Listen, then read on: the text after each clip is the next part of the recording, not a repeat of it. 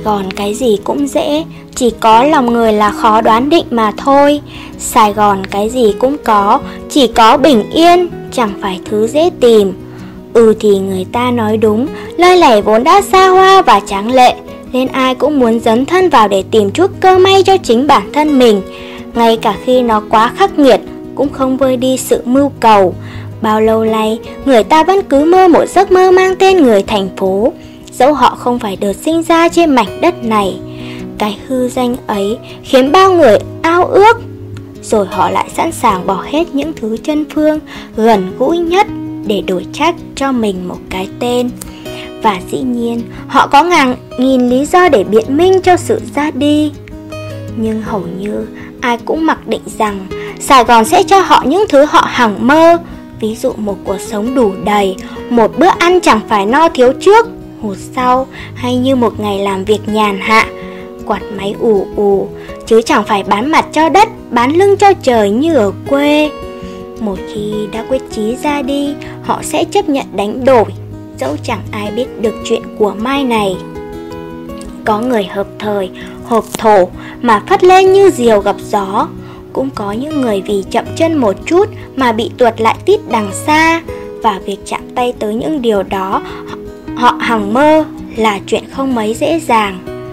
Người ta vẫn dì tai nhau rằng chưa đi chưa biết Sài Gòn, đi rồi mới biết khó khăn nhường nào. Cái thành phố gì mà ai vào cũng đón nhận, nó cũng chẳng mảy may chê ai nghèo.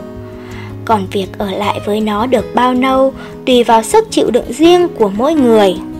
Có người vài năm, có người vài tháng, cũng có người chỉ mới đôi ngày đã chán lản muốn quay về.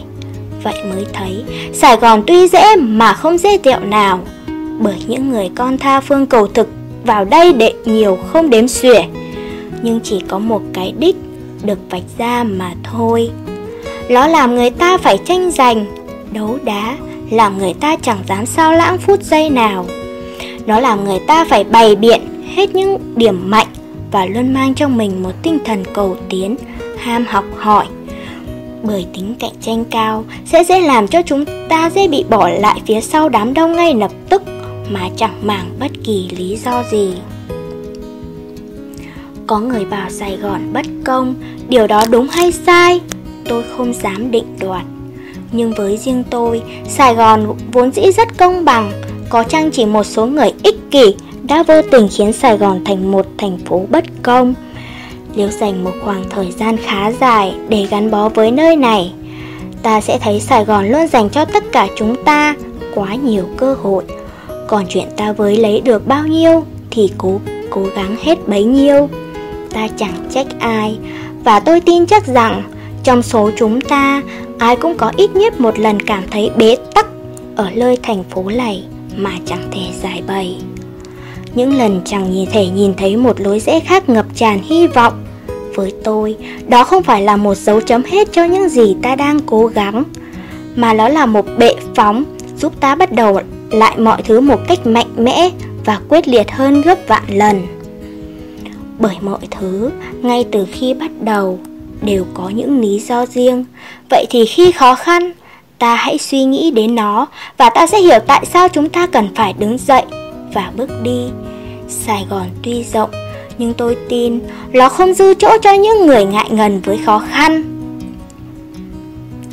Ở Sài Gòn dăm ba năm, người ta tự hỏi chính mình rằng thứ gì là đắt đỏ nhất.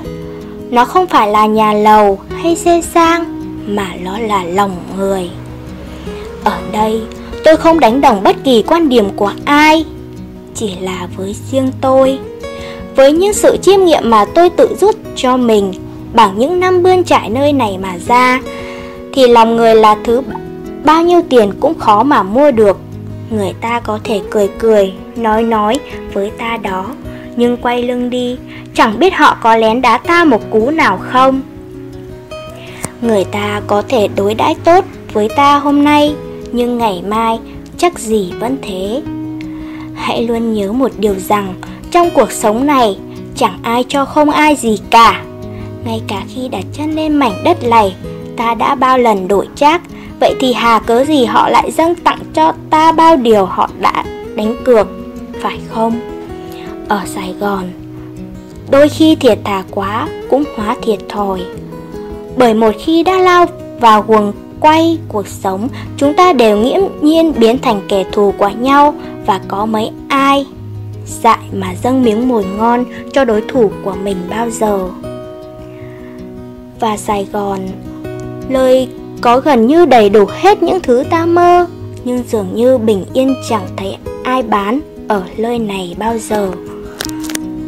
Tôi chọn nó làm điều đắt giá thứ hai ở nơi mảnh đất màu mỡ này. Mấy ai định nghĩa được hai chữ bình yên? Vì với mỗi người, bình yên là những định nghĩa khác nhau Dựa trên nhu cầu và giới hạn của bản thân mỗi người. Có vài người cảm thấy bình yên ngay trong buổi bình minh. Mỗi sớm mai thức dậy Bởi với họ, một ngày còn được thở Ngày đó thật yên bình. Cũng có người cả một đời lam nũ Một phút nghỉ ngơi cũng vội vàng Thì thử hỏi với họ thế nào là yên bình. Về căn bản Sài Gòn không phải là chốn bình yên Nó là một nơi mà tất cả những cảm xúc tạm bợ Tìm về, lương láo mà thôi. Để khi màn đêm buông xuống, Người với người tháo bỏ chiếc mặt nạ bên ngoài. Trái tim bớt gánh gồng Mà vươn mình ra hứng chịu tất cả những suy tư. Người tứ xứ gặp nhau tại Sài Gòn, xem nhau như cái duyên, nhưng quê hương luôn là cái lợ để níu chân họ quay về. Sài Gòn không có bình yên, Cũng chẳng ai bán mua nó cả. Nó chỉ là một chiếc cầu Bắc ngang qua miền ký ức bình yên nào đó xa xăm Với những điều vội vã chốn này Làm ta khát khao Làm ta nhớ nhung ra diết Và làm ta thèm một lần nữa được chạm tay Làm ta chợt tỉnh giấc khi mơ về một vùng đất hứa với vẹn toàn những thứ xa hoa.